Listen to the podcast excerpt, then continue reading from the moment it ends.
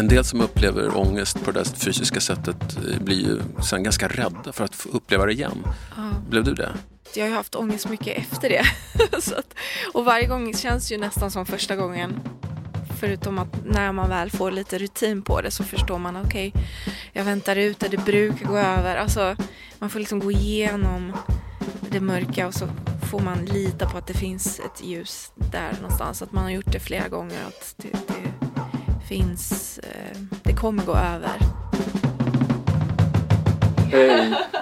Hur är läget? Det är bra. Ni får hojta om du vill ha något. Det gör vi. Mm. Ja. Slänger jag till. Så... Ja, det blir jättebra. Tidigare tänkte jag, men varför, vill man inte göra intervju? Det är ju viktigt att promota. Så här. Men nu har jag börjat så här, landa i det så här, nej jag orkar inte, så jag ska aldrig mer göra intervjuer. Och så blir den här intervjun i Hon då den sista intervjun Ja! för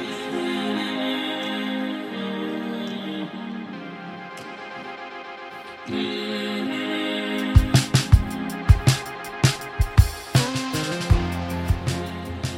föds 10 juni 1982 i Iran.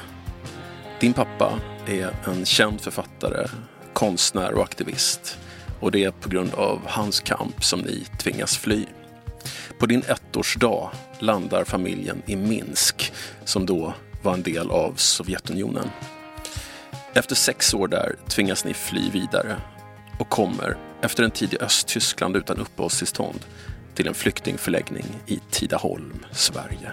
Skärpt beredskap runt landets samtliga flyktingförläggningar efter nya brandattentat. tycker jag att vi gemensamt i denna sal sjunger We shall overcome.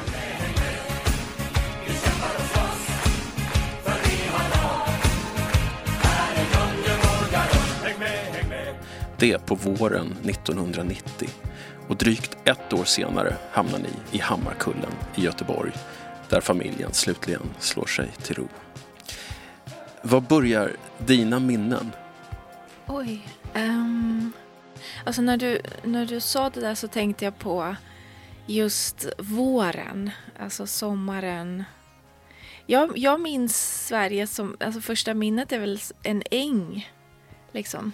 Med högt gräs och att jag springer igenom den här ängen. Och sen så minns jag att det var någon, jag vet inte, det var liksom Ja, det var bara en sån här att jag sprang jätte... Ja, det var ett jättespeciellt minne. Det minns jag. Det är mitt första minne om man säger så. Du har inga minnen från Jo, Minsk-tiden? jättem- jo, det Mm. har jag också. Ehm, ni bodde i ett, ett, ett hus med bara politiska flyktingar om jag förstått saken rätt. ja, vi bodde i ett höghus. Det var kanske 12 våningar, 10-12 våningar. Um, ehm, jag minns ju det som väldigt kul. Alltså väldigt rolig tid. Men sen nu i efterhand så förstår man ju att det var ju kanske väldigt mycket mer dramatiskt än jag trodde. Men eh, det var ju mycket alltså, brustna drömmar, alltså, eh, mycket eh, ja, mycket misslyckanden. liksom.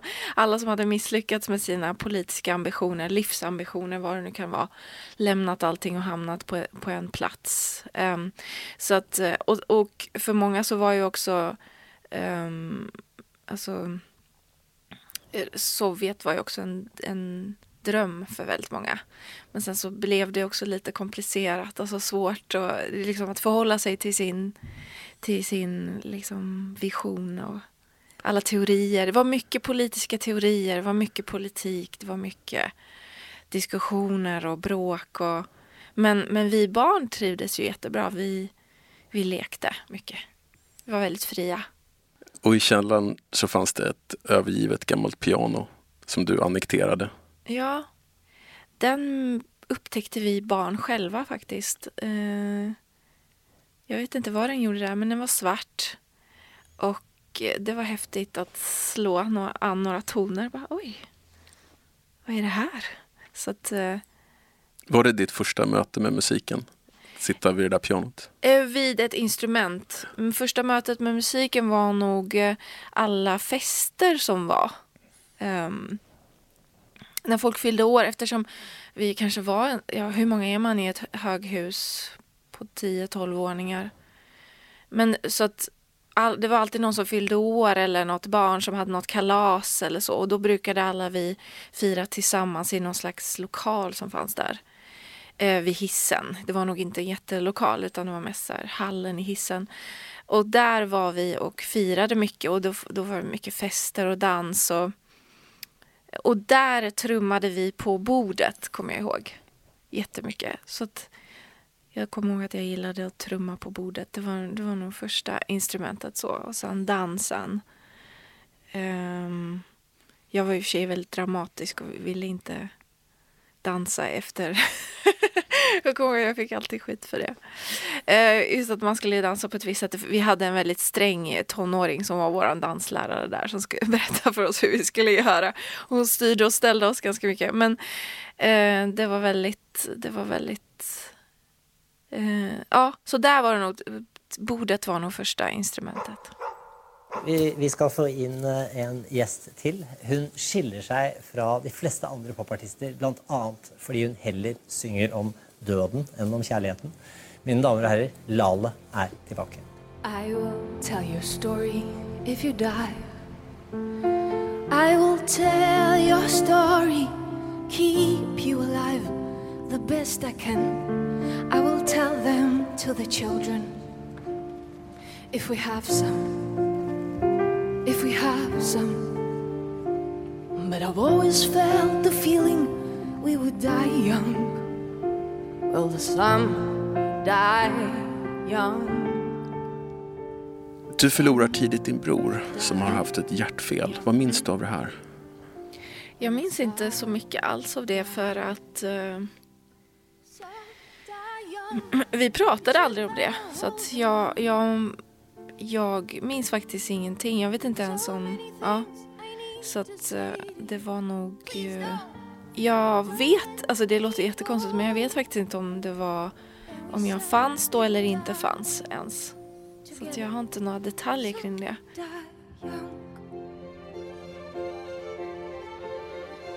Och ni har inte pratat om det senare heller? Nej, jag kan inte fråga någon heller nu.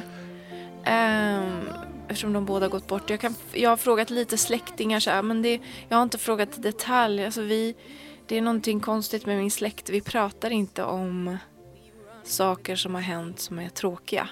Jag får ju reda på saker än idag liksom. Så att man, man pratar inte om det utan så. Eh, men jag ska, jag, ja. Hur har det där präglat dig? jag vet inte. Det, det är någonting som jag har upptäckt nu på senare tid. Alltså speciellt när man har fått frågorna så upptäcker jag så här, oj, jag har inga svar riktigt. Eller att det är så lite konstigt att jag inte vet allting. Men um, väldigt framtidsorienterade helt enkelt. Var det som en slags överlevnadsstrategi det här, liksom för, en, för en flyktingfamilj att liksom hela tiden bara vara så lite uppåt framåt? Ja, jag tror det. Men också, också precis, eh, det tror jag definitivt. Och också uppenbarligen så måste det ha varit ett trauma. Så, liksom, och då kanske man inte pratar om det helt enkelt. Mm. Ja. Och nu lever du i en kultur som är väldigt så här, man ska prata om alla känslor och så. Är du bekväm med det? Jag är bekväm och jag är väldigt kommunikativ och väldigt tydlig med vad jag känner och så här, speciellt om jag är, är trygg och känner att den andra personen är mottaglig och intresserad så är jag väldigt bra på att bygga relationer, alltså kommunicera och berätta och säga vad som är viktigt och så. Um, väldigt känslig för det också. Att jag märker väldigt snabbt om någon inte är mottaglig eller sådär, då, då vet jag det. Mm. Och då, så här, då har jag lagt märke till det och noterat det. och då kommer inte jag ödsla mer tid på den personen. Liksom, jag är väldigt noga med det. Så att, men, men jag är inte bra på att berätta anekdoter och minnas och, och göra liksom dikter eller sånger av det. Eller berättelser. Det är jag inte så bra på tror jag. Tror du att det kan bero på att det förflutna inte var närvarande i er familj? Ja, att jag inte fått lära mig just den, den typen av berättandet. Det märker jag att det är inte så um, bra på. Mm. Mm. Efter fyra år i Sverige så förlorar du även din pappa. Han ger sig ut för att rädda en kvinna som har fallit ut ur en kanot. Kvinnan klarar sig men din pappa drunknar. Och du står på stranden 12 år gammal och ser det här fruktansvärda hända. Jag kan bara föreställa mig vilket trauma det måste ha varit för dig. Eh, ja, alltså. Jag tror att första, liksom, det är nästan så att man första 20 åren är ju bara chock, tror jag. Det är först nu, liksom på senare år, som allt börjar landa lite grann och man förstår också lite så här, vad, vad det innebär.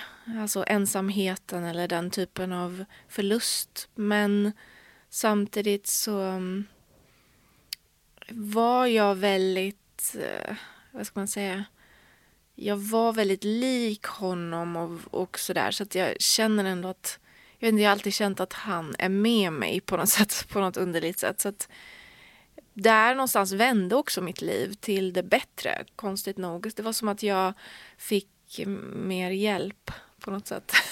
Av andra människor? Nej, av andra människor, kanske det också, det har jag inte tänkt på. Men dels av andra människor men också bara av, av liksom, alltså jag blev, jag, någonting hände med mig att jag blev eh, klarare i tankarna. Det var någonting som att jag plötsligt blev stor, vuxen, eller det var någonting som hände där. Någon slags mognad eller något. Eh, mer fokuserad, tydlig blev jag var mer eh, barnslig på ett, på ett säga, omoget sätt. Man kan vara barnslig på ett moget sätt.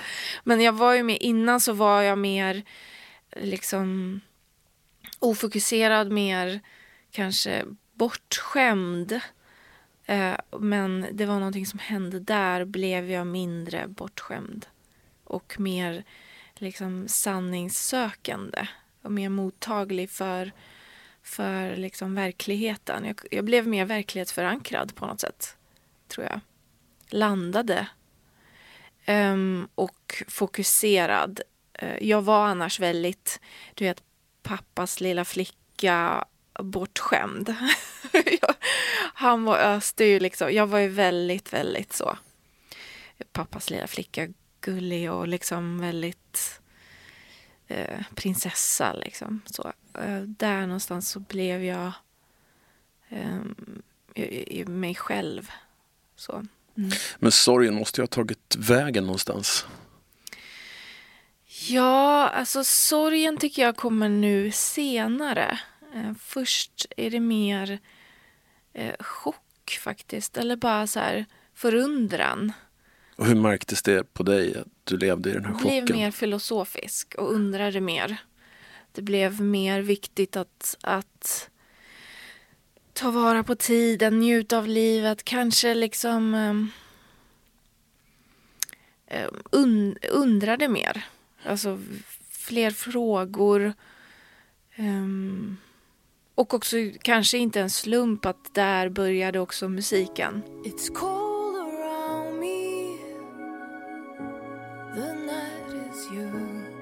14 år gammal så ställer du upp i Hammarkullskolans slagerfestival och eh, vinner hela rasket. Det är 1998. Mm. Och eh, din skolkompis Jens Lekman, eh, numera också artist, eh, han har berättat att till och med hårdrockarna som dittills hade hånflinat åt varje framträdande blev paffa när du, när du började sjunga. Yeah, det är ett bra betyg. Det är ett bra betyg.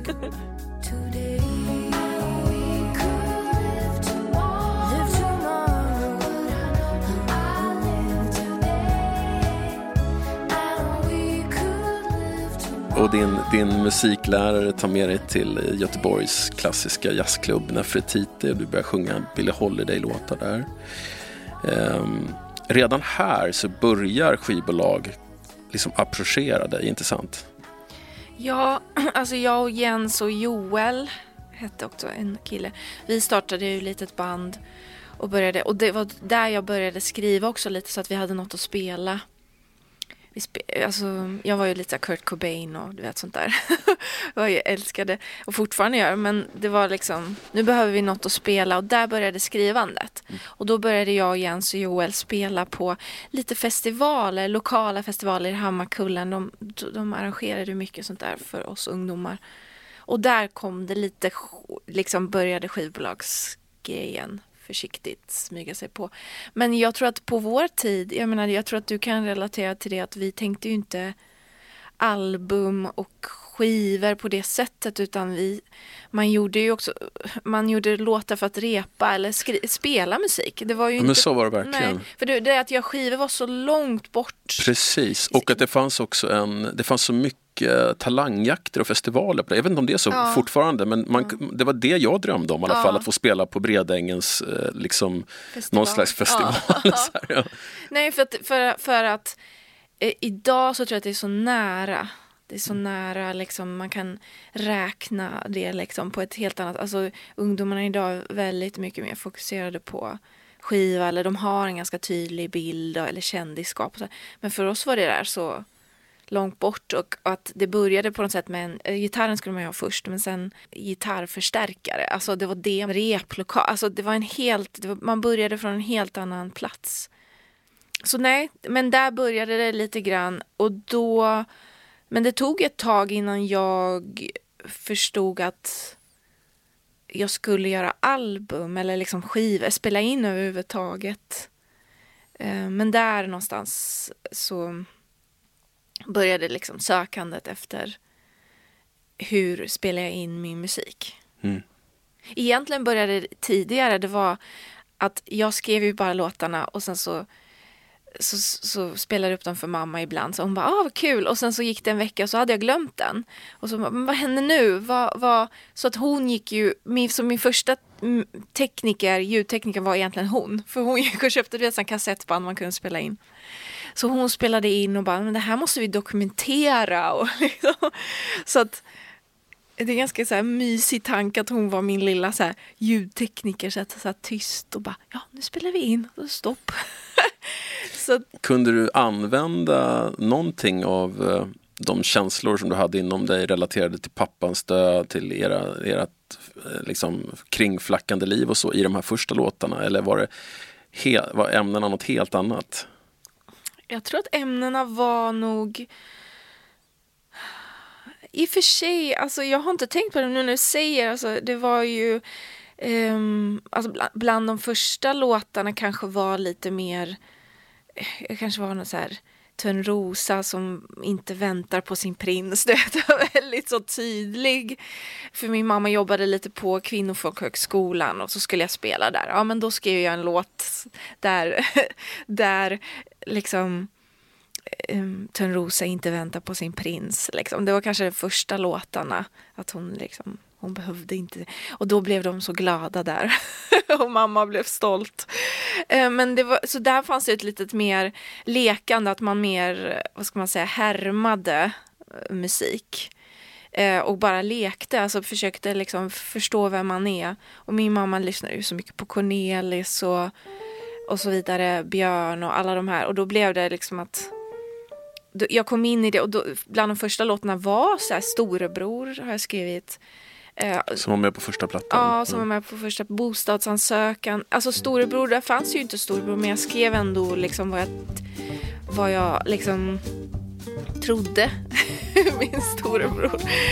Ehm, Ett desperat försök, det krävs ett hjältemod.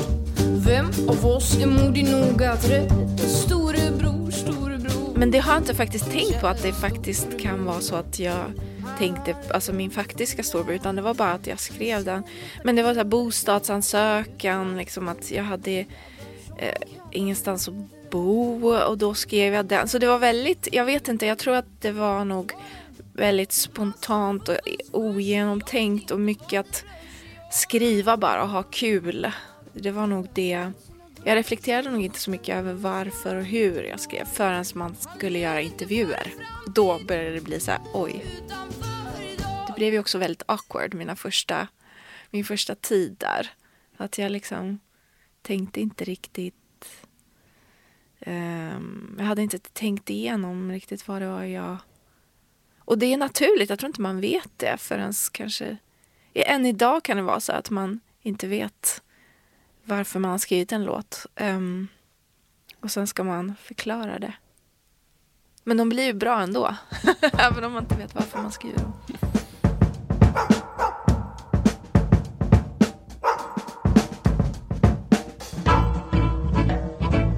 Du ska gifta dig med min syster, du? Om du inte vill gifta dig och jag inte vill gifta mig, varför ska vi säga till dem att vi ska gifta oss? Vi ska nog gifta oss.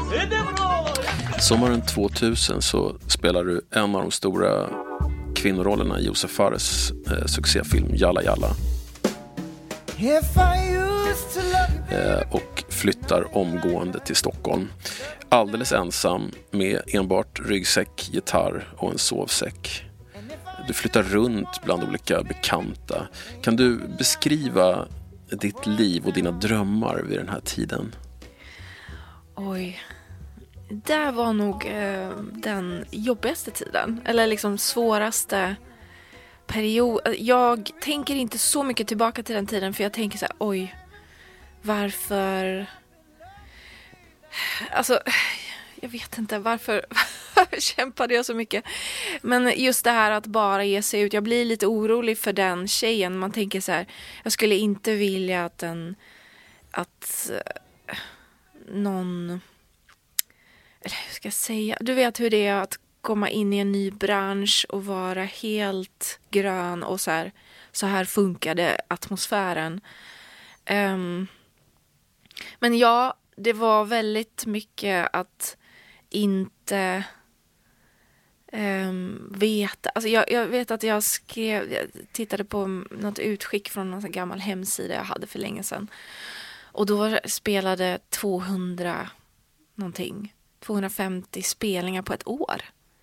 Hur hann jag det? Och på den tiden var man, det fanns ju inte sociala medier och internet på det sättet. Man var ju tvungen att bygga publik på riktigt. Hur lyckades du ens, boka 250 ja, spelningar? Jag, vet, nej, men jag fixade ju spel. Jag kunde gå in i jag, eh, liksom något ställe och så bara, ja men här finns ju två, 200 pers. Här kan man ju spela och så prata med barchefen så här, men vadå, ni kan ju bara fixa en scen här och där är mick och så bara lite högtalare, det är ju hur enkelt som helst. Så det var ju lite så det började och sen så hade jag också um, efter ett tag, i början hade jag inget skivbolag sådär men sen efter ett tag hade jag ju liksom Warner som hjälpte till. Och då smög jag in i deras kontor och tryckte upp massa demos så här. Och gjorde det och bara gav ut dem där. Alltså det var ju så man byggde publik på den tiden. Så det var ju så här varje dag och jag var ju här i Stockholm för att jobba. Så det fanns ju liksom, varje dag var bara att gå upp och Men när du kom med tåget från Göteborg, var, var tog du vägen? Var bodde du den första tiden? Första tiden så hade jag, jag kände ju ingen riktigt här. Um, förutom uh, Josef då, Jalla Jalla, Josef Fares. Han hade ju lägenhet här. Så det började där och han hade en kompis som hade som är hans, en av hans närma, närmaste vänner som heter Shahab. Och han hade en... Och då, han, var så här, han fixade hunden i Jalla Jalla. Så han var, han, han var hundtränare om man säger. Så sen så bodde jag hos honom på, på hans soffa och sen hade han en bror som hette Abbas. Och de hade ett kollektiv så efter ett tag så bodde jag hos dem på deras soffa och så med tiden så byggde jag upp sakta men säkert ett litet kontaktnät.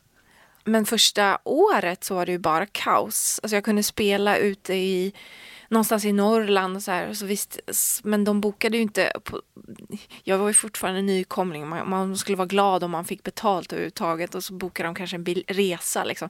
Men inget hotell. Jag, hade, jag kommer ihåg liksom att bara, var ska du bo ikväll? Nej, jag minns någon gång när jag var så här, i Gävle. Jag vet inte om de hör det här. Det skulle vara kul om de hörde det här jag spelade någon gång i Gävle så bara, ja, hade jag ingenstans att bo så satt jag på tågstationen och väntade och så, så kom, kom det så här två så här vanliga ungdomar som mig. Bara, ah, vad gör du här? Ah, jag väntar på tåget, går tio på morgonen. Ah, men äh, du kan vara hos oss. Och så bara sov jag över hos dem och så bara på morgonen gick jag. så det var väldigt, så nu i efterhand bara, åh gud vad jag blir så här jag skulle inte vilja att någon annan hade det, kanske just också som jag var tjej och så här. Så jag är väldigt tacksam att jag överlevde de där åren. Du råkade inte ut för någonting? Nej, tack och lov. Det var liksom... Tack och lov så hände ingenting. Så att jag är väldigt tacksam över det. Men eh, ja, det var väldigt så. Men jag minns, jag pratar, jag har inte som du vet, jag pratar inte så mycket om de här sakerna. Jag har inte pratat så mycket om det för att jag jag har inte tänkt på det så mycket. Och sen så um, sen så märker jag också att jag pratade ju aldrig om det då eh, till min, min mamma då, eller liksom jag berättade inte för folk. Men jag har en vän som var med mig. Och hon brukade åka från Göteborg då, min, en av mina barndomsvänner brukade hälsa på mig från Göteborg och hon kom till mig och sen så fyllde hon mitt kylskåp med mat och hon lag, jag kunde inte laga mat heller så att hon lagade ju liksom mat till mig och vi frös in mat så att jag alltså när jag väl hade ett kylskåp och en lägenhet liksom i, i sjätte hand. så, så, men, så hon har alltid varit liksom mitt vittne. Och hon, det är hon som påminner mig om de här sakerna för ibland så andra barndomsvänner som kanske inte minns som inte visste, som jag inte berättade det här för. De kan vara så här, ja men, det, men för dig gick det ju så snabbt och lätt. Och, du vet, de, min, de vet inte. Och då säger hon så här, men de, du har ju inte berättat för De vet ju inte. Hur ska de veta hur det här har, alltså vad, vad du har gjort? Du har ju inte berättat. Så att jag märker att även där så har jag inte berättat. Jag gör en bostad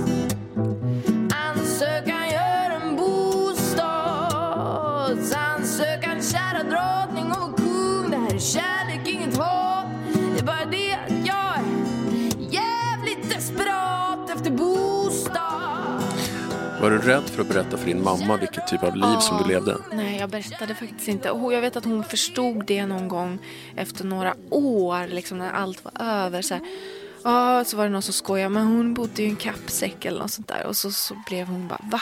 Vad är det här? Och då, men samtidigt så, så frågade hon ju inte så mycket heller för att hon, vis, hon hade ju lärt sig alltså, att jag, jag var ju inte så bra på att svara även i skolan, vad som hände i skolan. Hon frågade ju första åren, sen insåg hon att det är lönlöst. Liksom. Jag bara, ja men det gick bra, det är ingen fara. Ah.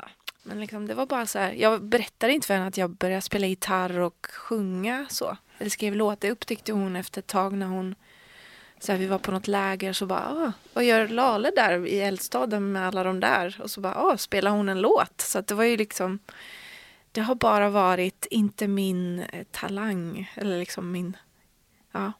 Men du beskrev det tidigare som en kommunikativ person, men det här Ja. låter inte så kommunikativt. Nej, inte i, jag är, i, den här, i, I nuet så är jag väl kommunikativ. Alltså, tror jag. Ehm, nej. Ja, jag vet inte. Jag upplever mig själv som kommunikativ. Jag är inte så där att jag inte... Um, I alla fall så ger jag alla en chans i början och är kommunikativ och snäll. Men sen så märker jag, om jag märker att det inte kanske tas emot eller liksom att den personen inte är känslig för det så då märker jag det ganska tidigt och då kanske jag tänker okej men då vet jag vad jag har dig. Det är lite så här, Leopard handlar ju lite om det. Den Mm. nya låten.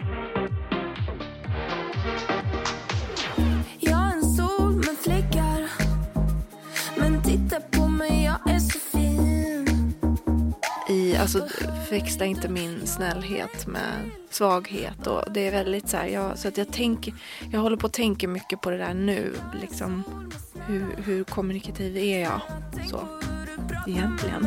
Mm. Ey, ey. Jag kanske inte säger något nu Men jag noterar varje grej Hur mådde du de här åren när du levde i kappsäck? Jag, jag mådde bra tror jag. Det enda var väl att jag hade ju, det var ju väldigt nervöst när första albumet skulle komma. Alltså, nu hoppar vi snabbt fram i tiden här. Om vi dröjer lite kvar vid, eh, vid de här hundåren när du, Ah. när du eh, flyttar runt och spelar på små kaféer här på Söder och sådär.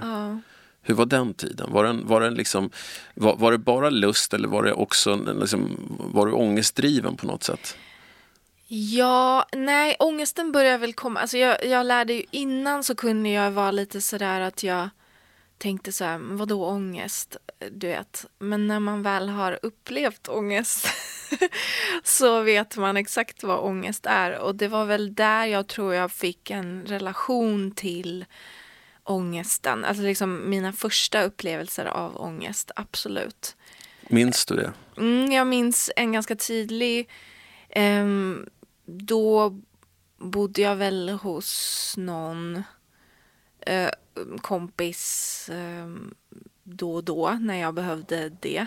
Annars bodde jag i studion ganska mycket också, sov, sov där. Men då när jag bodde hos Shahab hette han då. Han var jättesnäll kompis som lät mig sova över ibland. Och då, och han, när han inte var där en gång och så var jag själv i den här lägenheten. Jag tror att det var på Volmar Yxkullsgatan. Mm, vid Mariatorget på Söder i Stockholm. Mariatorget.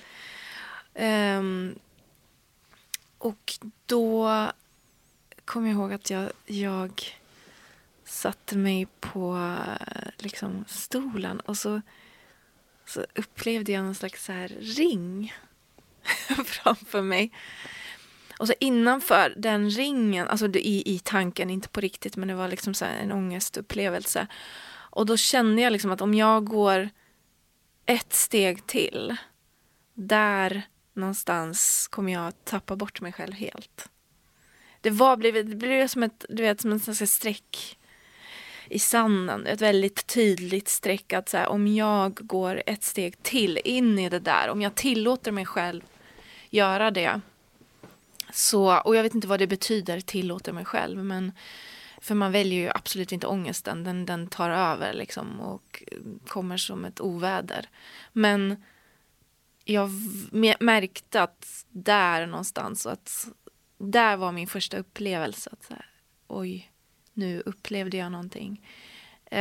Det var, Som en varning nästan. ja, som en varning. Vad tror du, vad tror du du blev varnad för? Jag, jag vet faktiskt inte. Alltså jag tror Det är klart att man kan säga så här, jobba för mycket då, ehm, um, 250 spelningar per år. så där, ehm, men det var ju någonting med... Uh, jag, tror, jag vet inte om det var varning. Alltså, ångesten är väl också ett sätt att lära känna sig själv. Uh, jag vet inte riktigt ännu liksom vad det var om det var en varning eller om det var bara alltså, ett steg närmare mig själv eller att jag... Ja. Det var i alla fall en första upplevelse, en ny sida hos mig själv som jag upptäckte att så här, oj, jag... Så här, det här kan man också uppleva. Och det var skrämmande. Eh, och det är väl ett kännetecken att det alltid är skrämmande. Alltså ångesten är ju väldigt skrämmande alltid. Och särskilt första gången man upplever den. Ja, verkligen. Men den här gränsen som du inte fick gå närmare, Ja. var det liksom gränsen för liksom att du skulle bli typ galen om du, om du gick över den? Ja, jag tror det. Att där någonstans så...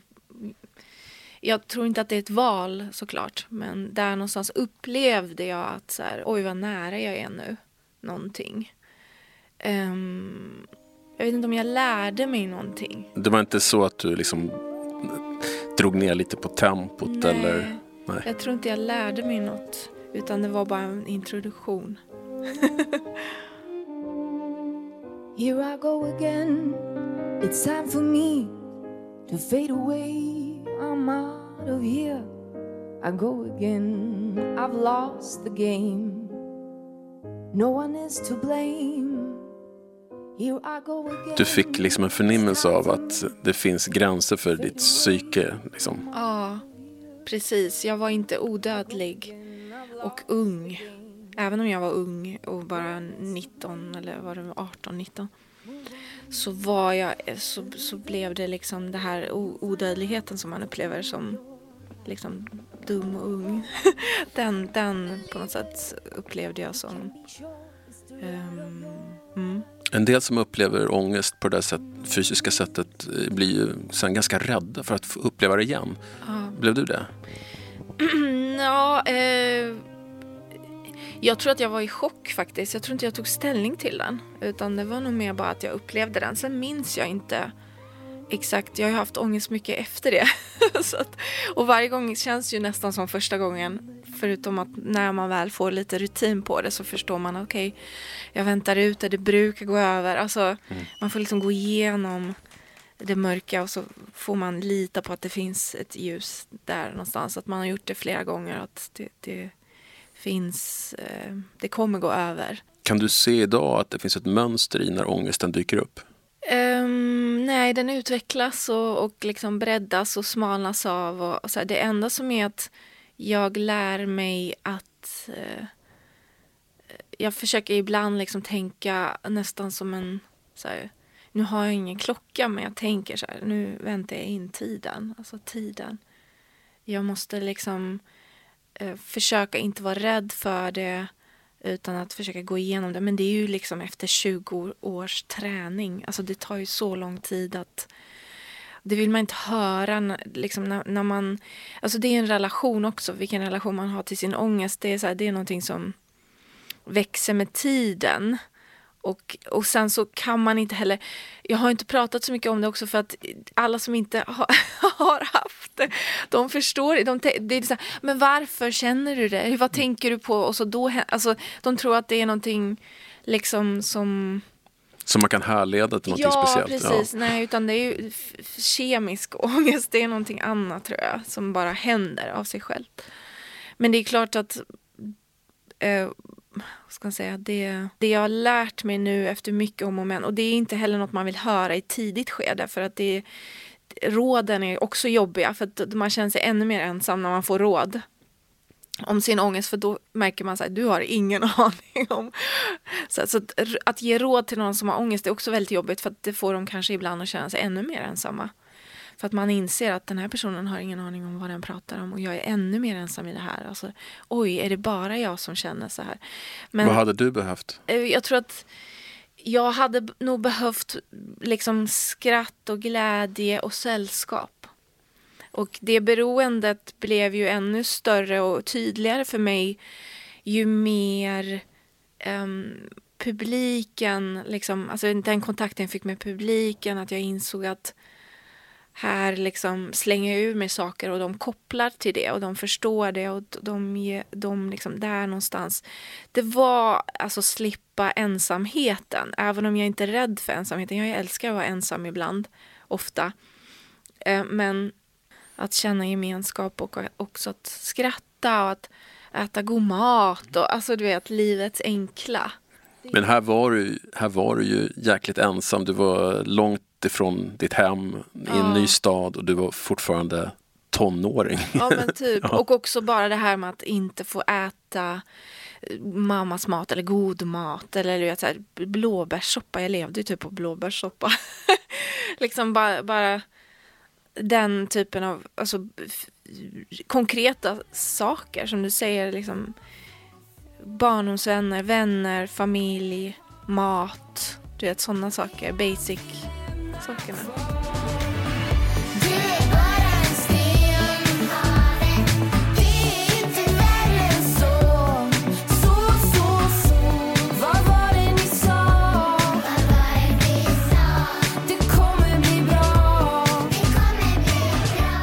Till slut så får du flytta hem till din A&R Mattias Wachtmeister på Warner Music. Han är även min A&R vid den här tiden. Vi är nu alltså på 2000-2001 ungefär. Mm. Och jag minns att jag efter ett möte med honom uppe på det här flotta kontoret på Östermalm som de hade, de hade som ett slott uppe oh. på Eriksbergsgatan. Eh, efter ett möte i hans enormt stökiga kontor där så sa han så här, ta den här kassetten, kan, kan inte du lyssna på den här och säga vad du tycker? Det är en jätteung tjej från Göteborg som jag kanske vill signa. ja, och så gick jag hem och lyssnade på den här kassetten. Och jag tror att jag, jag, tror att jag tänkte ungefär som de flesta gjorde som fick höra den här kassetten. Att det här är en jättebegåvad person men det är två album på en kassett. Det var liksom de här Cornelis-inspirerade, Lisa Ekdahl-inspirerade visorna. Mm. Och så var det en mer storslagen, refrängstark pop på engelska. där. Eh, och eh, jag hade aldrig i mitt liv kunnat föreställa mig att du skulle få ut de, båda de där spåren på din första skiva. Eh, men det får du. Eh, Efter mycket om och men. Efter mycket om och men, ja precis. Kan du eh, berätta lite grann om ditt möte med det stora skivbolaget och liksom vad de försökte mm, göra med dig? Ja, um, jag tror att jag, jag träffade Mattias um, och, och flera skivbolag. Jag gjorde någon sån här spelning här, här och så, så bjöd vi in massa skivbolag och så här, flera gånger. Men så det var någon gång det var, jag tror att det var Playground eller någon så här, du vet alla de här skivbolagen som fanns då kanske, fortfarande idag. Men det var väldigt många skivbolag kommer jag ihåg. Idag finns det inte så många kvar men och då var Mattias också där på det här giget och, där, och då spelade jag och sen så efteråt så kom de och pratade med mig och sådär. Och jag tänkte redan då att okej, okay, jag måste försöka få de här människorna att köpa en studio till mig. Och problemet då, idag är det ju liksom, man kan säkert få en studio på några månadslöner, alltså två månads, alltså liksom en bra dator, en bra mikrofon och så kan du ha allting i datorn. Men på den tiden var det ju, man skulle ha en riktig kompressor, alltså en mm. maskin, mm. En, ett riktigt reverb, en maskin, liksom en egen. Så att det var ju liksom, jag behövde ju kanske en kvarts miljon för att köpa en studio. Mm. Och jag ägde ju liksom bara en gitarr och som vi har sagt tidigare så fanns det inte så mycket fler liksom. Så jag tänkte, hur ska jag få de här? Och jag kommer ihåg att där började någon slags förhandlingsfas där jag liksom försökte spela ut den ena mot den andra. Så här, men de lovade det här och de lovade det där. Till slut så gick Mattias med på att vi, vi kommer ge dig ett förskott som, där du kan köpa din studio. Men, och det var också ganska mycket för en, för en, liksom en tjej som bara ja, spelar lite gitarr och sjunger. Uh, men jag till slut så liksom spelade ut dem mot varann och till slut sa han du kan få men först så vill jag att du testar åtminstone med lite andra producenter och åker runt och testar lite grann. Och då vilka producenter var det han ville att du skulle jobba med då? Minns du det? Det var jätte, alltså jättemånga, men det var några stycken. Jag lovade att testa med kanske en handfull och då, jag gjorde ju det. Och det hade ju varit kanske bra på ett sätt, men, men um, det var svårt för mig att bara... Det var svårt att sitta eh, liksom bakom någon som satt framför datorn. Alltså bara, ah, akta! Jag försökte hela tiden komma åt, liksom så här, men kan inte jag få testa det? Jag hade så mycket idéer och så här, och det, och det krockade ju väldigt mycket. Jag minns inte liksom vilka jag testade och köra med, men till slut var det Peter, nu har jag glömt bort vad han heter i efternamn, Peter uh, de har startat en Northbound nu. Peter Cartiers? Ja. Han hade Eh, liksom hjärta nog att ringa till slut Mattias och bara, vet du vad, hon är producent. Kan inte ni bara sluta och bara ge henne en chans? Och det, jag behövde liksom en person som till slut um, kunde liksom bara step aside och ställa sig åt sidan och bara okej, okay, nu får du faktiskt uh, låt henne få göra det här själv. Jag, Eh, för annars vill ju folk göra en beroende av dem. Liksom att så här, du behöver mig för att jag... Det var mycket sånt jag hörde. Så här, Säg att jag också skrev låtarna. Du vet, mycket sånt där man får höra när man börjar i branschen så här, som jag tyckte bara, men det, det, stämmer ju inte, det här är jättekonstigt. Men, men han var så där, han hade hjärta nog att göra det där och då gick de med på att okej, okay, ja ja. Och då fick jag ut mitt förskott och köpte en studio och så mm, var det någon som, en producent som då hette Ferrari men nu heter han Farhad. Eh, men han jobbar inte som producent längre idag men han hade en studio i Hässelby strand um, längst bort 40 minuter från stan och då bara satt jag där i en industrilokal någonstans i Hässelby strand och där hade han sin studio och där fick jag eh, ett rum. Och då köpte jag in alla de här sakerna och sen så bara, ja men nu ska jag bara lära mig att producera. Att, För du kunde nej. inte hantera de här, den här tekniken? Nej, jag kunde inte ens starta en dator. Jag, hade, jag ägde liksom ingen dator ens. Så jag visste inte. hur, hur lång tid tog det innan du... Det tog tre år att göra första skivan. Det gjorde det. Och det var mycket så här att alla bara, Mattias och alla, så här, vad händer nu? Men Mattias hade tålamod. Och på den tiden var det ju inte så snabba puckar eh, på det sättet. Och jag hade ju fått mitt förskott och det var inte så att de... Ja, vad skulle de göra liksom? De var ju tvungna att vänta in sitt album.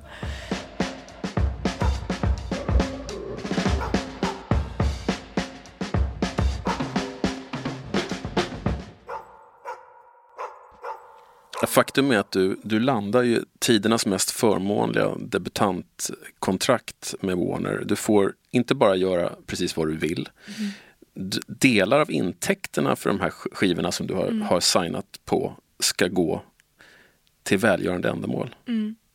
Minns du vilka välgörande ändamål det Jag var det minns- knutet? Nej, jag hade liksom ingen ambition. Alltså, jag hade inte, ambitionen var inte just bara att den här summan som ska gå, utan det var bara att få dem att göra det. Det var det som var liksom... Du, du ville liksom bråka med dem? Ja, nej, eller jag bara kände så här att, och eh, ska tilläggas då att på den tiden så var ju skivbranschen, den såg ju väldigt annorlunda ut och då, då tjänade man ju verkligen pengar på skivor. Några få år till kan Ja, man säga. några få. Sen, Ja. så, sen vet vi hur det gick. Men, men ehm, så på den tiden var det ju ett enormt överflöd.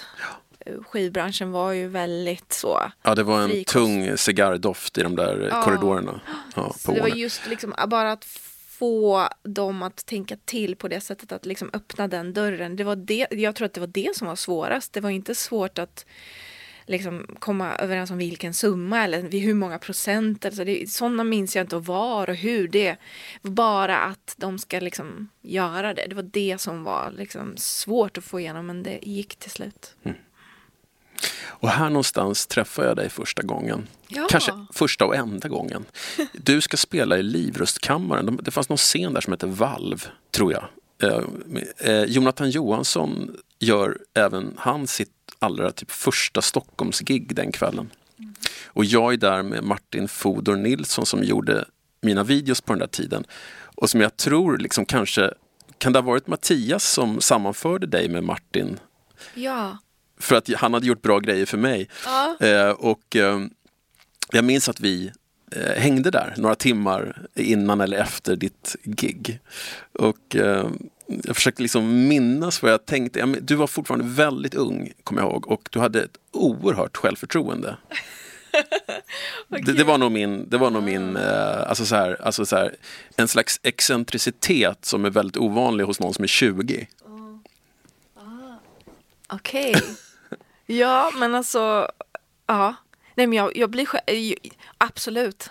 Men jag har jättebra, jag har det fortfarande. Det är bara med att jag liksom, man blir, de här vassa kanterna slipas ju med, med tiden. Och det blir ju ett finare konstverk tycker jag. Men absolut de där vassa kanterna, det hade jag ju jätte, alltså jag var ju väldigt så. Jag hade ju liksom, jag kommer ihåg att vi skulle göra något projekt med Jonas Åkerlund och det var det hans Madonna-tid liksom. Videoregissören. Ja, videoregissören, det var något reportage och så här. Och jag bara, ah, men jag orkar inte, du vet, tog någon bild, så här, men jag, tar, jag sminkar mig inte, nej men jag vill inte, du vet, så här, jag tog någon bild så gick jag så här. Han bara, vad är det här, vem är den här tjejen? Och jag kommer ihåg att han var så här snäll och trevlig, han bara, men ehm, alla bra musiker kommer från Göteborg sa han så här, och förväntade sig att jag skulle säga något, jag bara, mm, ja. Jag var så här, ja, jag, jag tänkte inte på att liksom säga tack eller så. Eh, Även om jag var väldigt väluppfostrad. Visst var jag väluppfostrad ändå? Det kunde jag nog inte bedöma den där kvällen. Men... Men jag var ändå så här, väluppfostrad med jätte, jättebra självförtroende. Just också att jag tror att jag, jag känner liksom att här har Ehm, jag har hört många gånger så här under min, eh, även som speciellt på senare år i USA så är det väldigt så här att de, de kan säga saker så här, vet du vad en minut av min tid kostar? Du vet, jag har hört mycket sånt så här, bara, ja men vet du vad mitt liv har kostat? Du vet, så, här, så att jag är lite så här, ja fast jag kommer ifrån eh, liksom folk har kämpat för att jag ska få leva. Min tid är mycket dyrare än dina pengar. Det är en speciell låt som, eh, som Pia också har använt i sina inspirationsfilmer som vi brukar titta på innan vi åker till själva arenan. Vi ska ta över världen. Ehm, Vi ska bli mäktiga. Hur hon sjunger om eh, drömmar som man haft sedan man var liten. Det kändes som att den låten inspirerade och gav oss extra energi eh, till vad som komma skulle. Vi har gjort någonting som ingen annan har gjort. Då passade hennes, Lales ord i Goliat så perfekt.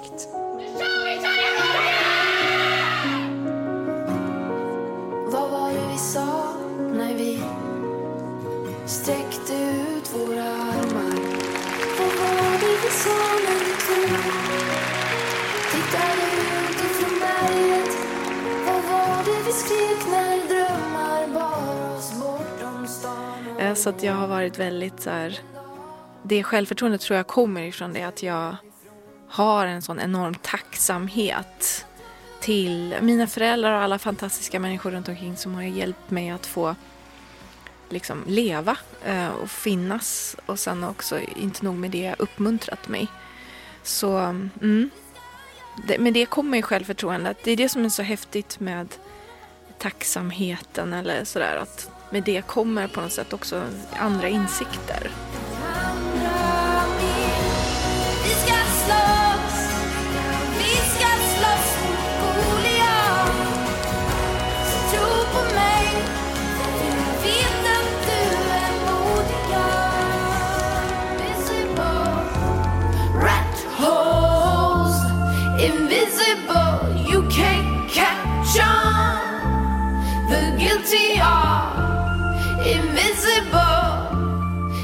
I januari 2005 släpps då äntligen debutsingeln Invisible, My Song, som går rakt in på P3s playlist och placerar sig rätt eh, högt upp på listorna rätt snabbt.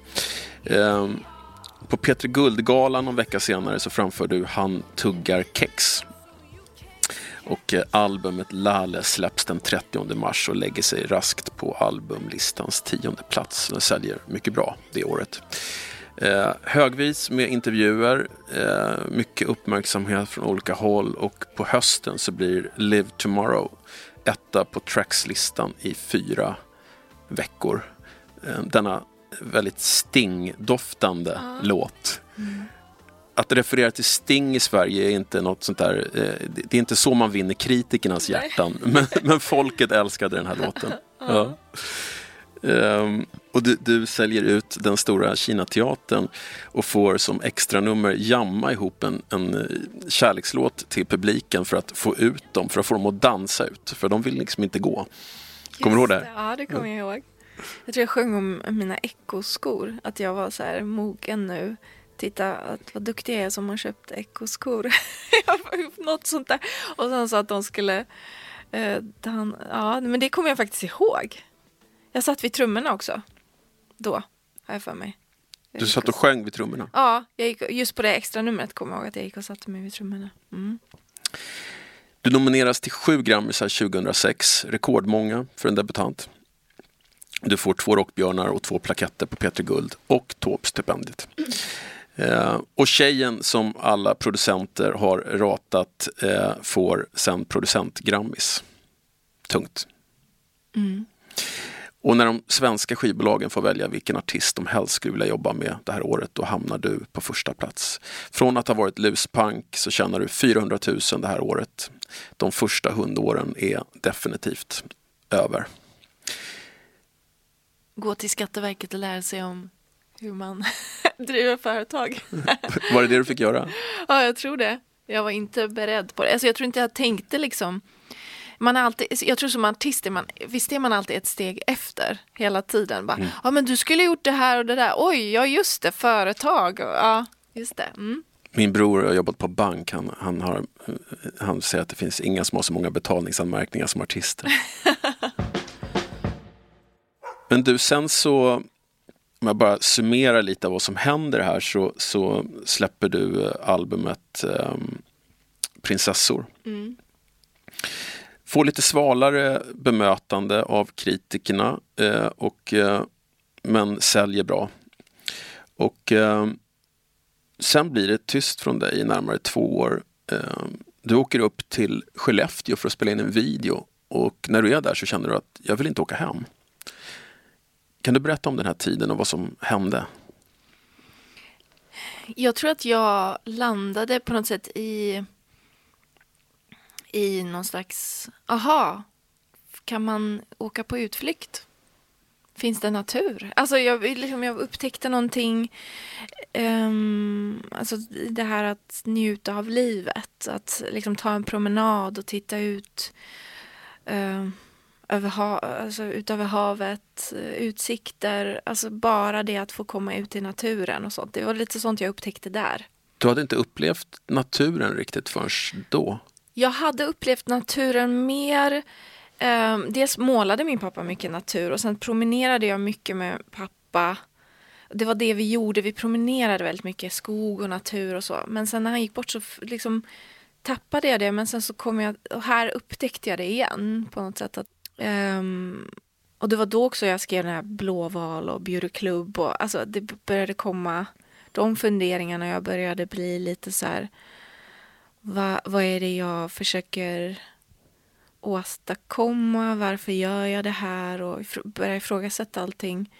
Där tänkte jag väl att jag kanske inte behöver vara artist längre. Jag kanske bara behöver den här, den här skoteroverallen. Jag hade en blå skoteroverall som var någons pappas som jag hade lånat. Och så bara traskade jag omkring i snön. Liksom. Det här räcker väl. Jag, jag behöver bara det här småstadslivet och jag behöver bara några vänner och fika. Skaffade du ett hus där uppe? Nej, det gjorde jag inte. Um, utan det var väldigt så här, sporadiskt att bo hos någon kompis i lägenhet och sen så hade jag en nära vän där och hans föräldrar uh, var jättefina um, och de um, Eh, Eh, de var ju väldigt, ja, de var så mysiga föräldrar. Så det var lite så här, jag, jag blev lite så här, det var nästan som att jag fick åka hem till dem och sen så eh, äta lite mat och mysa och liksom bara titta på tv och det var som att de adopterade mig en liten stund där. jag blev en del av deras familj lite grann. De var ju äldre så de hade ju inga barn längre i huset. Så, så, så det, jag liksom hittade någonting jättemagiskt där.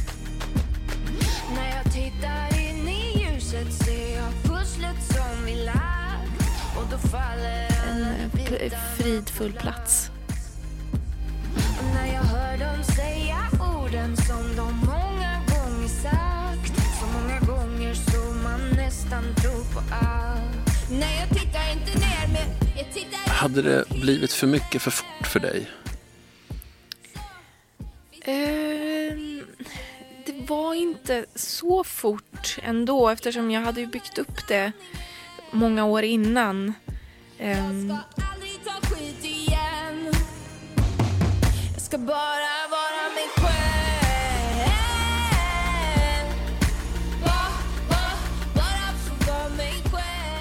Men de där åren från att du debuterade och till att du flyttade till Skellefteå är ändå mm. väldigt intensiva. Mm. Um... Ja, kändisskapet, det gick kanske för fort. Alltså just att bli igenkänd och sådär för någon som kanske liksom jag vet inte, jag är inte sådär superartist egentligen. Alltså nu när jag har fått jobba med andra artister och producera och skriva för andra så märker man ju så här, men jag kanske inte är fullblodig artist. De är ju lite så att Alltså en fullblodig artist vill liksom, nu kommer jag in i rummet, hej allihop, och du vet, det är den typen av energi. Mm. Och, jag är väldigt sån, fast med bara nära vänner, när jag känner mig trygg så är jag väldigt kommunikativ och glad och extrovert och skämtar och sådär. Så, så som man kanske inte tror att jag är. Men det var väldigt tydligt i Så mycket bättre, kommer jag ihåg. Att du, du liksom smög in som en katt. Ja, va? Hej, hej. Ja, ja, Och sen dominerade du hela säsongen i alla fall. Men, men det, rent, rent sådär approachmässigt så var du väldigt eh, lågmäld. Ja, och det, det är väl det är väl också, det är också jag på något sätt. Eh, men det, det, är det här att jag tror att jag, eh, det, ja, var, var var vi någonstans? Ja, vi var i det här varför du behövde ta ett break från Stockholm och flytta till Skellefteå. Ja, så, så jag märkte att det, det där liksom lågmälda i mig fick inte plats på något sätt i det här att det var, det var konstigt att gå, gå och uh, gå ut och sen så kände inte folk igen den. jag, jag har liksom fortfarande inte vant mig vid det. Jag vet inte varför, men det är liksom... Jag vet inte. Um, det var nog svårt, men där så hittade jag på något sätt någon plats där det inte var så. Mm. Mm. Den här skivan som du började göra under Norrlandsåren mm. hette Me and Simon och släpps i januari 2009. Eh, du refererade till den här låten Blåval. Eh, visst är det den som, liksom, valen har en röst som säger så här, du är en förlorare. Ja, liksom så. Den heter Bjurklubb-låten och då mm. pratar jag med en blåval som säger exakt det där. Precis. Den sa, jag är en blåval, jag kan ta det härifrån. Ja, du är en förlorare och vad ska du? Och så kom så ska jag hjälpa dig, du ska bli någonting. Du är en förlorare men du kan gömmas i min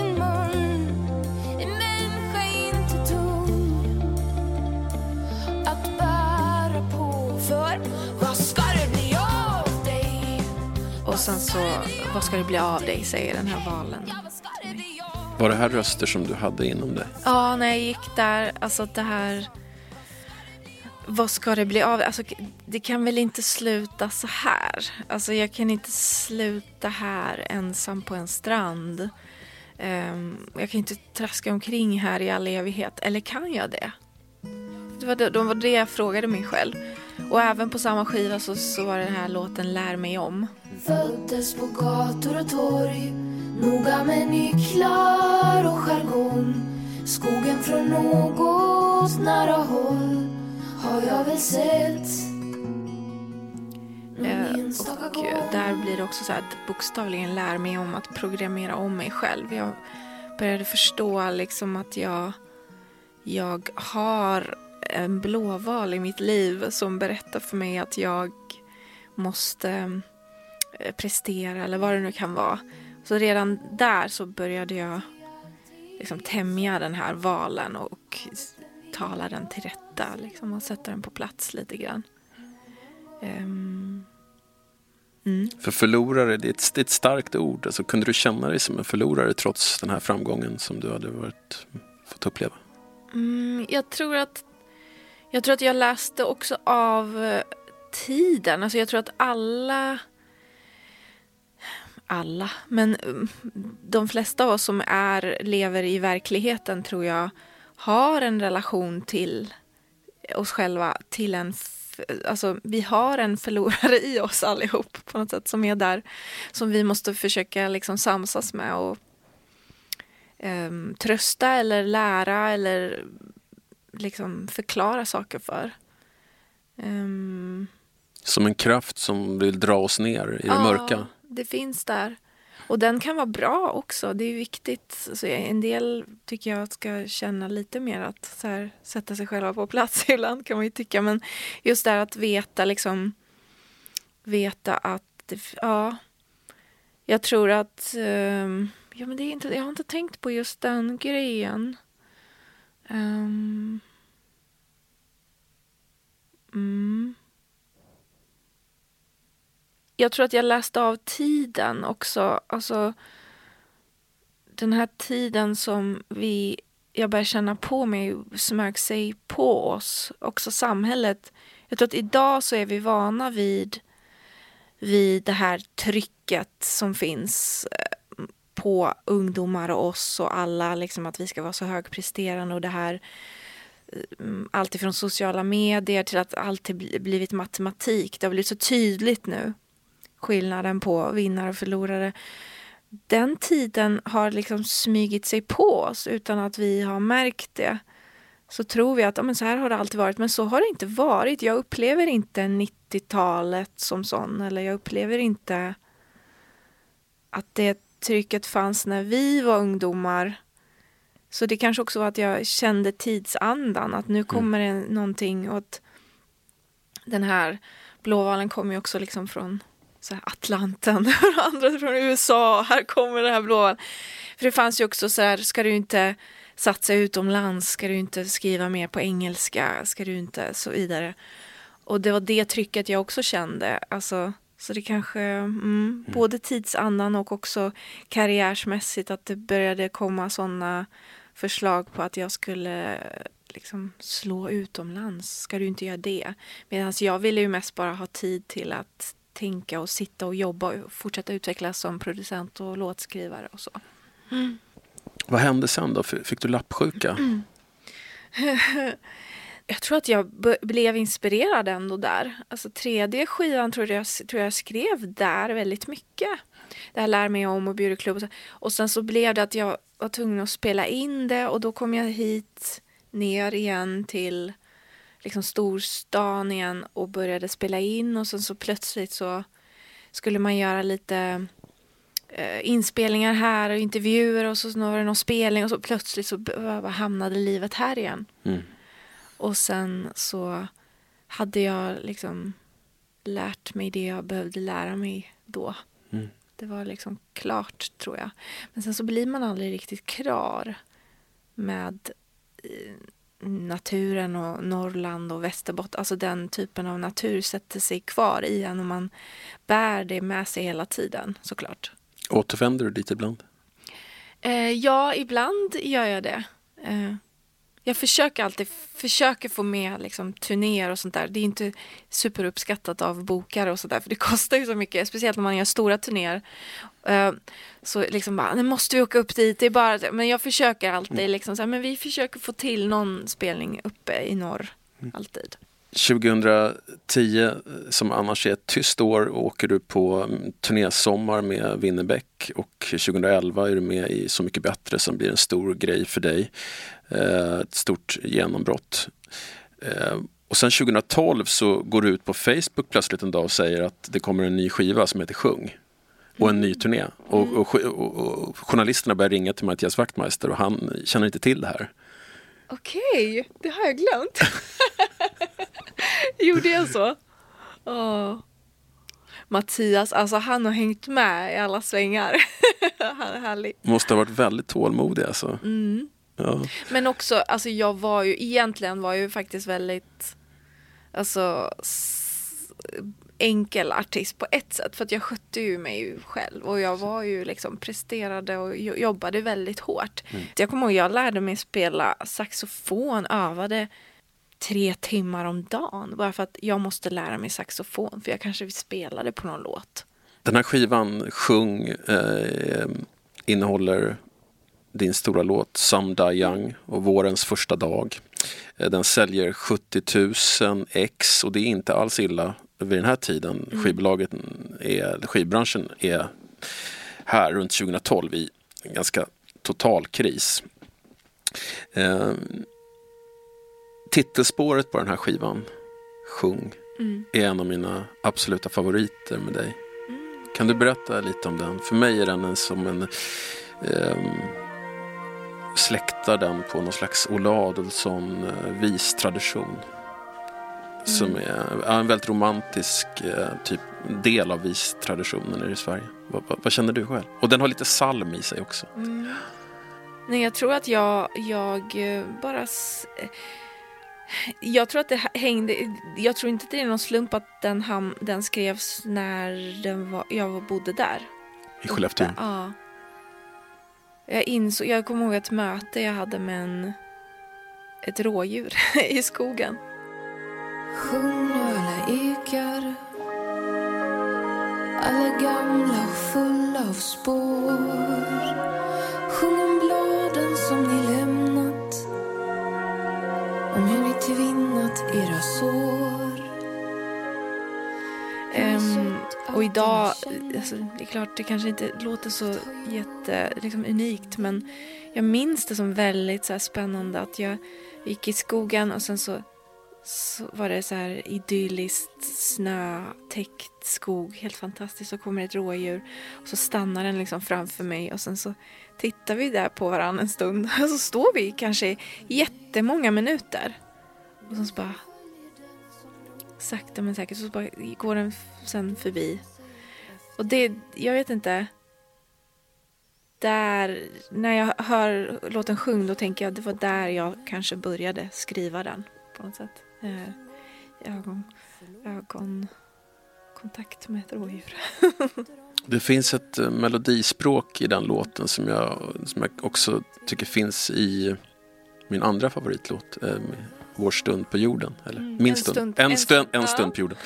Ehm, hur pass eh, medveten är du om vad du gör rent melodiskt? Alltså så här, liksom, kan du se vad jag menar med likheterna mellan de här låtarna? Eller är det bara någonting som intuitivt händer?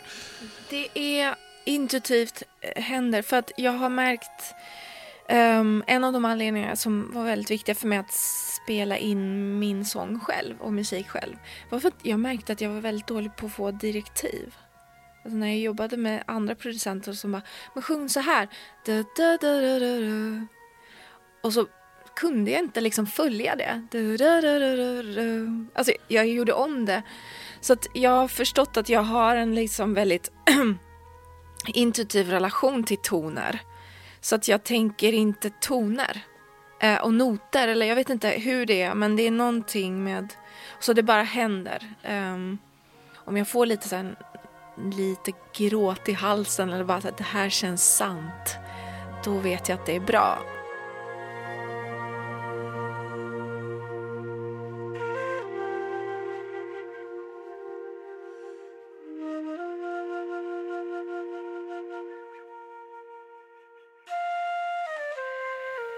När vi ändå pratar om mina favoritlåtar, kan du säga någonting om eh, hur du skrev En stund på jorden? Um, jag vet att jag skulle hälsa på... Min mamma var ju sjuk under ganska lång tid. Och Jag skulle hälsa på henne vid sjukhuset och hennes väninnor var där. och det var något... Jag tror att det var någon så här, efter någon behandling och det var, alla var glada. Det var liksom, hade gått bra. Men samtidigt så var hon ju väldigt krasslig. Och då kommer jag ihåg på bussen så skrev jag den lite snabbt, texten. Så att jag började med texten och lite melodi. Och um, Så det var så jag skrev den faktiskt. Och sen så kom jag dit och så läste jag upp den för henne. Och då, det var väldigt så här... Jag kände att jag behövde förklara någonting. Um, en slags berättelse om hur vi kom hit och varför vi var här. Och att vi fick vara här. Och att eh, man försonades med tiden. Eh, Du fick tacka livet trots allt. Där någonstans så liksom kände jag att hon behövde en summering på något sätt. Minns du hur hon tog emot det? Ja, alltså hon har alltid... Hon... eh, Jag tror att det... Jag tror att just där och då så var det bara liksom några ord på ett papper. Men hon var ju en visionär, så hon tror jag förstod att det var en viktig låt. Eh, mer än vad jag förstod. För mig var det mer bara som en um, någon slags berättelse för henne. Men hon, hon var sådär, åh det här var fint. Det här ska bli en bra låt. Mm. som vanligt så var hon alltid ett steg före mig. Liksom. Ja. Du kunde inte känna själv sen när du hade satt melodi till de här orden att den hade en speciell lyster?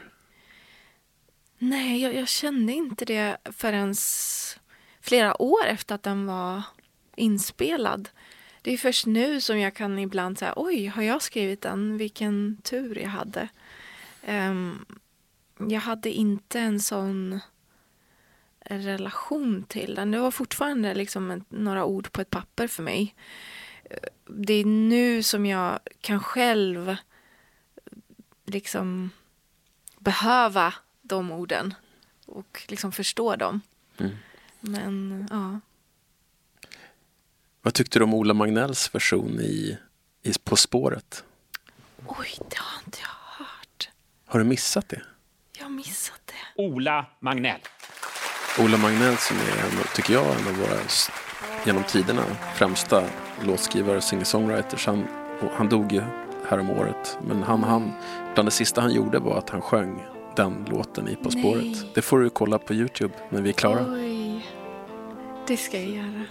Med, med tre hjärtinfarkter i kroppen så Ah. gick han upp och sjöng den där. Wow. Mm.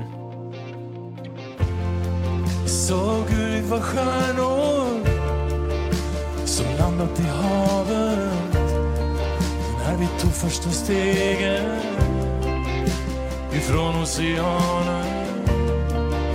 Det slog mig den gången när vi vadade fram genom vattnet.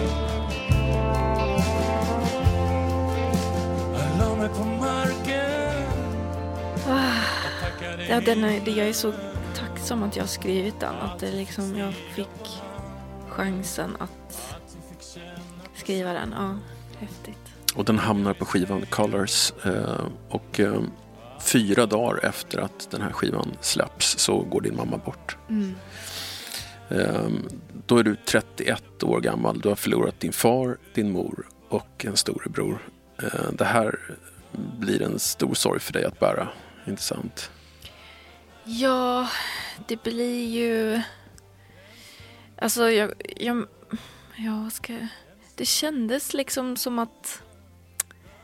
ehm, jag märker hur nytt det är för mig att prata om hur det kändes. Men, men jag tror att det, det var det, det lite som att sväva liksom, i universum bara.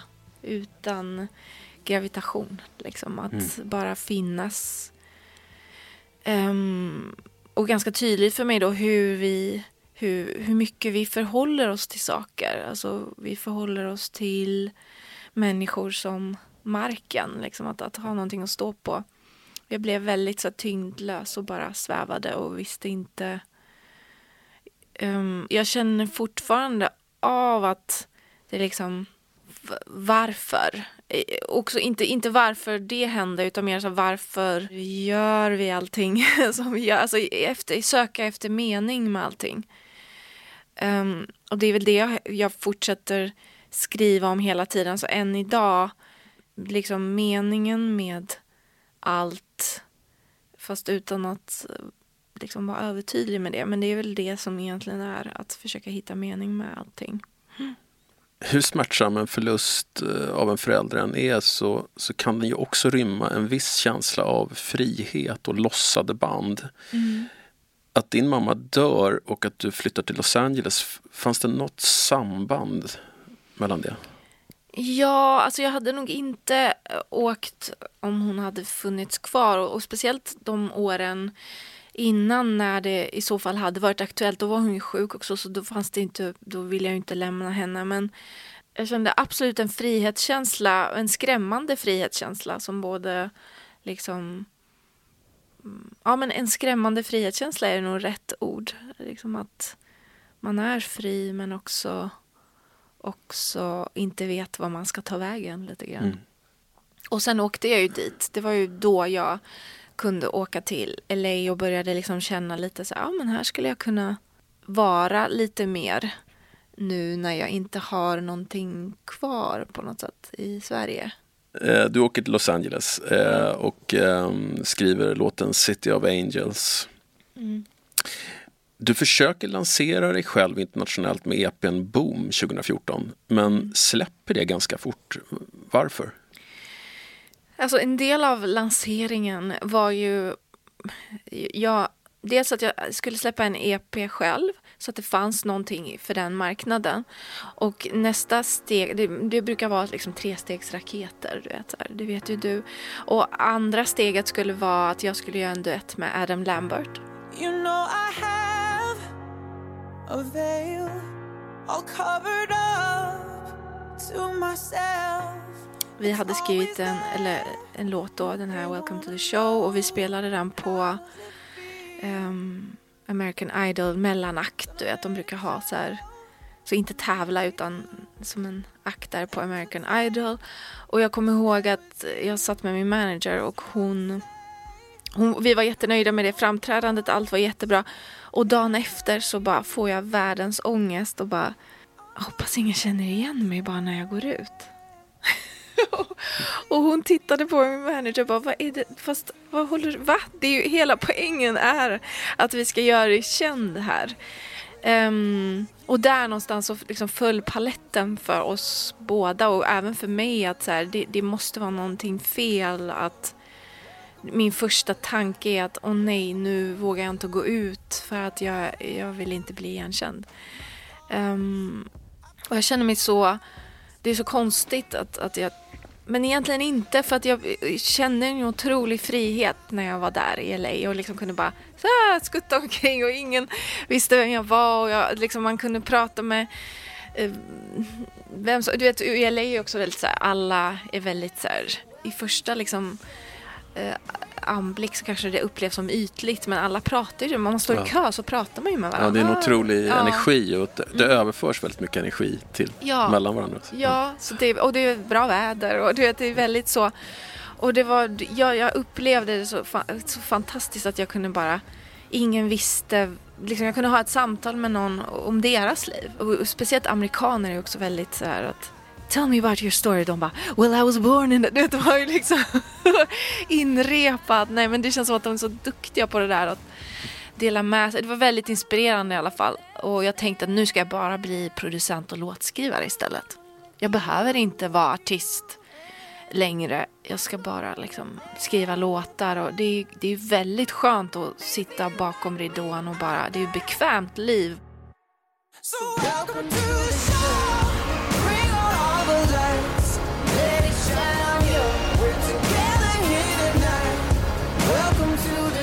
Jag blev ju avskräckt kan man säga av det där livet och jag blev också väldigt så här, oj, det här kommer inte ge mig tid till att producera och, och liksom bara tänka eller vara eh, tänka och finula ut saker. Jag har, det är väldigt viktigt för mig att få tänka och vara i fred. Och det var så här, oj, det här kommer inte gå. Så där någonstans hände det någonting. På många sätt så får du ju en drömstart i Los Angeles därför att Max Martin säger att du är ett geni. Mm. Och liksom, eh, men ändå så, så räcker inte det. Alltså, det är liksom, mm, när jag tittar på din karriär så är det som att de här åren här i Los Angeles är lite dina andra hundår. Ja, verkligen. Det, det, det blir det blir de andra hundåren och också på flera plan. Alltså här så är jag ju också etablerad som producent och låtskrivare också. Så även som, inte nog med artisteriet men också producent och låtskrivare. Att även där måste jag bevisa på något sätt att jag kan göra det. För de är också, dels är de ovana vid en kvinna som producerar, så teknisk tekniker. Så. Ja, det är alltså extremt få kvinnor som ja, producerar det är 2 i USA. procent ungefär Ja. och de 2 procenten tror jag att jag ingick i och också att, att det är så få som är aktiva i überpopvärlden så det betyder att det verkligen är väldigt, väldigt få och också att producenter, de där 2 procenten kan vara sådana som producerar sig själva. Alltså det är väldigt så här, det är väldigt svårt, men de finns ju, men, de, men, men det är något annat att producera till popartister och pop, liksom pop, überpopvärlden. Det, är en, det, det, det räcker inte med att man bara är producent där. Man måste ha andra färdigheter och det Som vadå? eh, man måste smälta in bland grabbarna. Det är en hel, liksom, det är väldigt speciell atmosfär. Det är väldigt mycket mer sportbil och gym och Fifa än man tror. Liksom. Det, det är en annan, det är en annan liksom, det är en helt annan värld än vad kanske eh, man tänker liksom att, att eh, vad ska man säga, musik är. Eh, Man upplever ju, jag tror att utifrån så tänker man musik, liksom, det är killar som har långt hår och och är känsliga, du vet, eller, eller att det är på ett visst sätt, men, och det är det ju också, men i popvärlden så är det mer som en industri och det är en fabrik och det är stora pengar det handlar om. Det är, Och det är liksom, lite sport nästan. det är jättesport, Det är, väldigt, det gym och är sport. väldigt mycket, ja, men det är väldigt mycket en spo- musik är väldigt mycket en sport. Alltså det är väldigt mycket en tävling är om att få första singeln, om att få listettorna. Alltså sådär. Ja. Det är en typ av sporttänk kring musik som, som jag har blivit lite chockad av när jag, när jag, när jag liksom har stuckit in huvudet i, i den Mm. världen. bara så här. Du, men du beskriver det, det är så skönt när någon annan har upplevt det också. För att det är som du säger, det är väldigt sportigt. Det är som att gå med i ett elitlag, fotbollslag liksom. Mm. Och där finns det ju, där finns det ju de jargongerna som finns där. Alltså det ju, finns ju, jag kan tänka mig att du inte skulle trivas i en sån miljö överhuvudtaget.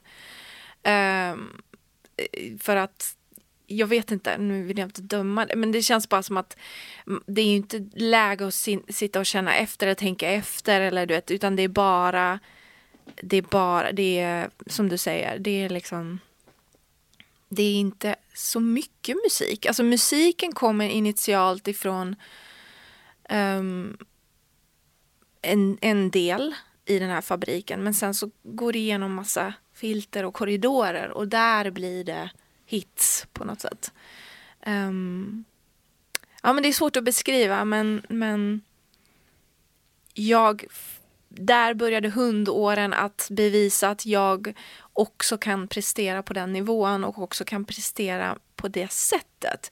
Men jag kände hela tiden att för mig finns det ingen poäng att sitta och försöka göra Max Martin utan jag vill jag vill ju, eller sitta och försöka göra hits på det sättet att okej okay, nu kommer en artist, nu ska vi göra en sån här typ av hit och det här funkar. Utan jag tänkte så här, för mig var det roligt att få in någon som Demi som kanske var en viss skede i sin karriär då där hon behövde ett skifte liksom och så komma in och bara okej okay, nu gör vi en riktigt seriös eh, liksom svinäkta och sann ballad som bara kommer explodera du vet, över hela USA. Bara, vilket den gjorde. Sen när hon spelade på Saturday Night Live så bara, det, här, det har varit liksom väldigt många sagt att så här, career changing moment, den låten.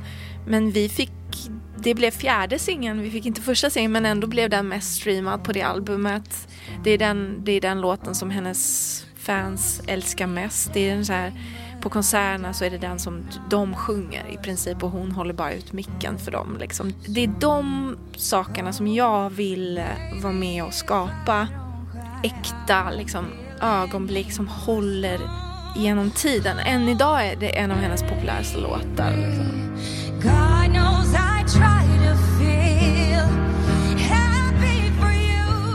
Och det är det jag tycker, jag, jag tycker det är roligt att koppla med någonting väldigt, väldigt sant i den personen och i publiken så att det blir på riktigt.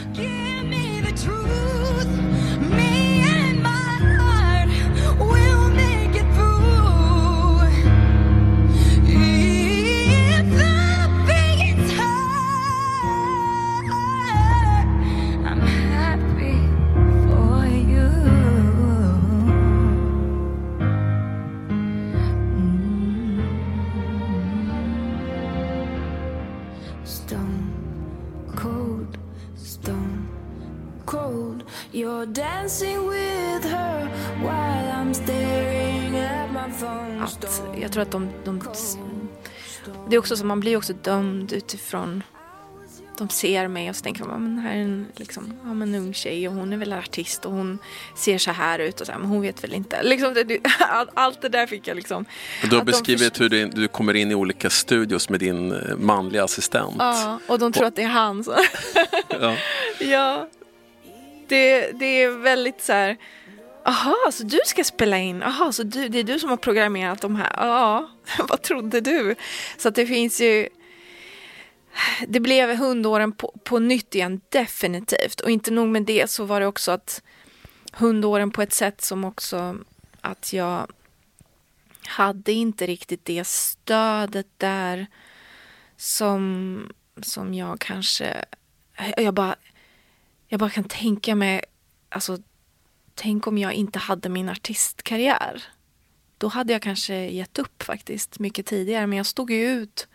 Och när det väl började gick, gå bra så gick det för, för, bra nästan. Alltså att det blev också lite så här, ja men du får tänka på grabbarna lite, du vet. Alltså att det blev ju också lite Tänka på grabbarna? Ja, att jag fick tänka lite. Men det är just att det, så här, det får inte gå för bra heller. Liksom att det finns också en så här, helt plötsligt så blev det jag vet inte, jag, jag upplevde inte, alltså, jag vet inte, jag, ibland kan, kan det kännas som att folk vill också jag är frihetssökande, jag måste vara min egen chef. Så är det bara. Mm. Men kreativitet, det är det. Jag, tycker att det var, jag upptäckte att det var roligare för mig att upptäcka artister precis innan de breakar och hjälpa dem att breaka. Än att man bara har en massa etablerade artister som kommer in och så Ja, ja, väldigt kul. Och de är också väldigt otacksamma, etablerade artister. De är väldigt så här, trötta och otacksamma. Så det är väldigt kul att jobba med liksom, ny energi, nyfikenhet. För jag är ju väldigt... Jag vill vara i ett rum där folk är nyfikna och inte vet allt. Och det är väldigt svårt i popvärlden. Alltså skivbolags...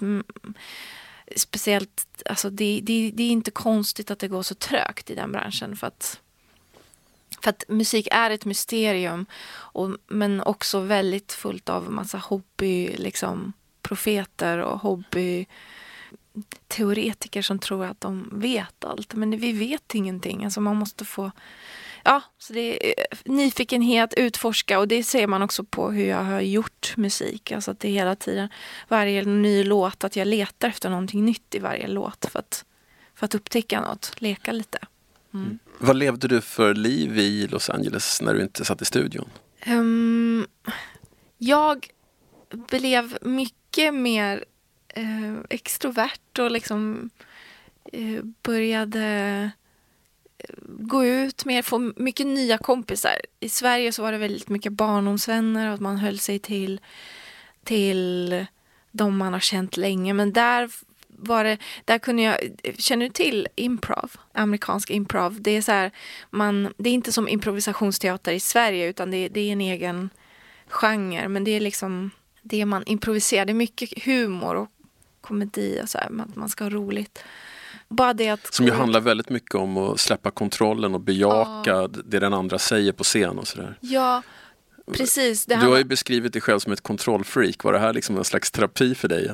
Um, jag är faktiskt inte så control freakig i eh, jag är väldigt, jag, eller min improvlärare tycker att jag är bra i alla fall på att, på att vi brukar säga yes and. Eh, det betyder alltså, om någon säger någonting så, så säger man yes Mm, bejaka. and. Ja precis, man bejakar och sen så and och så lägger man bara till, man bygger någonting tillsammans. Och det är jag faktiskt väldigt bra på. Eh, Jag tror att det är därför jag också kan skriva låtar. För att om man sitter med någon och skriver så bejakar jag det de säger och så bygger jag bara på det. Utan jag, jag, jag säger inte no. Utan jag tänker så här, ja, ah, ah, det är sant. Och så kan det bli så. Ja, och sen så går det så. Det blir en helt annan, och det passar också improv. Så att det, jag börjar göra det. Och det har också hjälpt låtskrivandet kanske till och med. Um, initialt gjorde jag det mest för att jag skulle bli bättre på engelska. Men det hjälpte liksom. Så mycket mer ett socialt liv. Ehm, Där du inte var kändisen Lale. Ja, Mm. mycket. Jag trivdes. Eh, många av mina improvvänner, de vet inte ens att jag... Det kunde vara så här, de, vi, vi satt så här, vi skulle ha så här improv shows och sen så, för efter varje termin så har man en show då. Och sen så kanske det kommer så här, tio personer i publiken och någonting, så satt vi och så var nervösa över tio personer. Och så var det någon som bara, ah, have you ever, have, have you ever um, played in, in front of an audience like 10-20 people? Du vet, så här.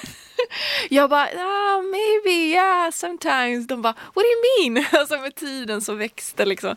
Men eh, väldigt många har jag liksom försökt så, så långt det går att inte säga liksom att, bara för att jag tycker att det är så kul att det påminner mig lite om när, när jag gick i gymnasiet, du vet att man var så här det var ju då jag, innan jag slog igenom, man var bara liksom en i gänget och det fanns ett annat tugg och det var inte det här att man kände sig analyserad eller så.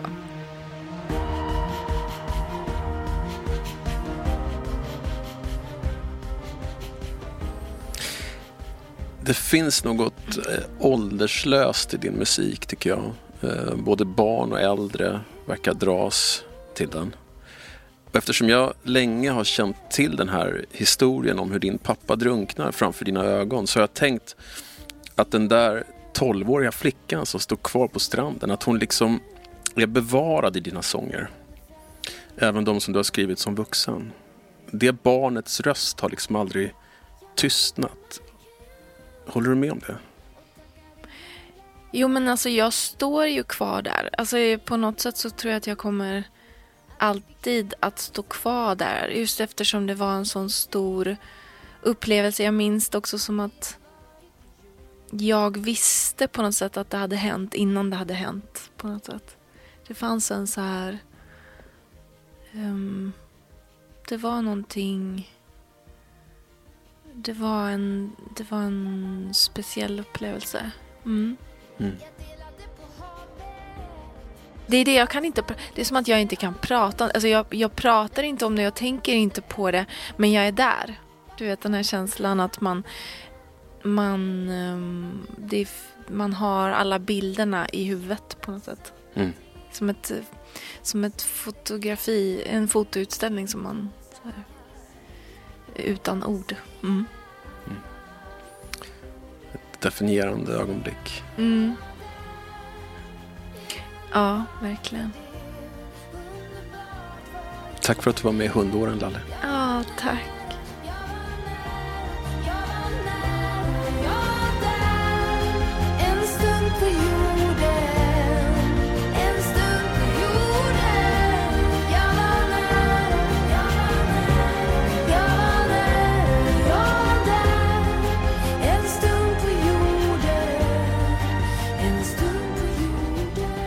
Du har hört Hundåren med Lale som släpper sitt nionde album Vatten den 25 mars och spelar på Ullevi den 10 juni. Själv ska jag på sommarturné med Mauro Scocco. Biljetter finns ute nu. Det var Sandra Löv som klippte och mixade och det var Fredrik av Trampe som gjort researchen.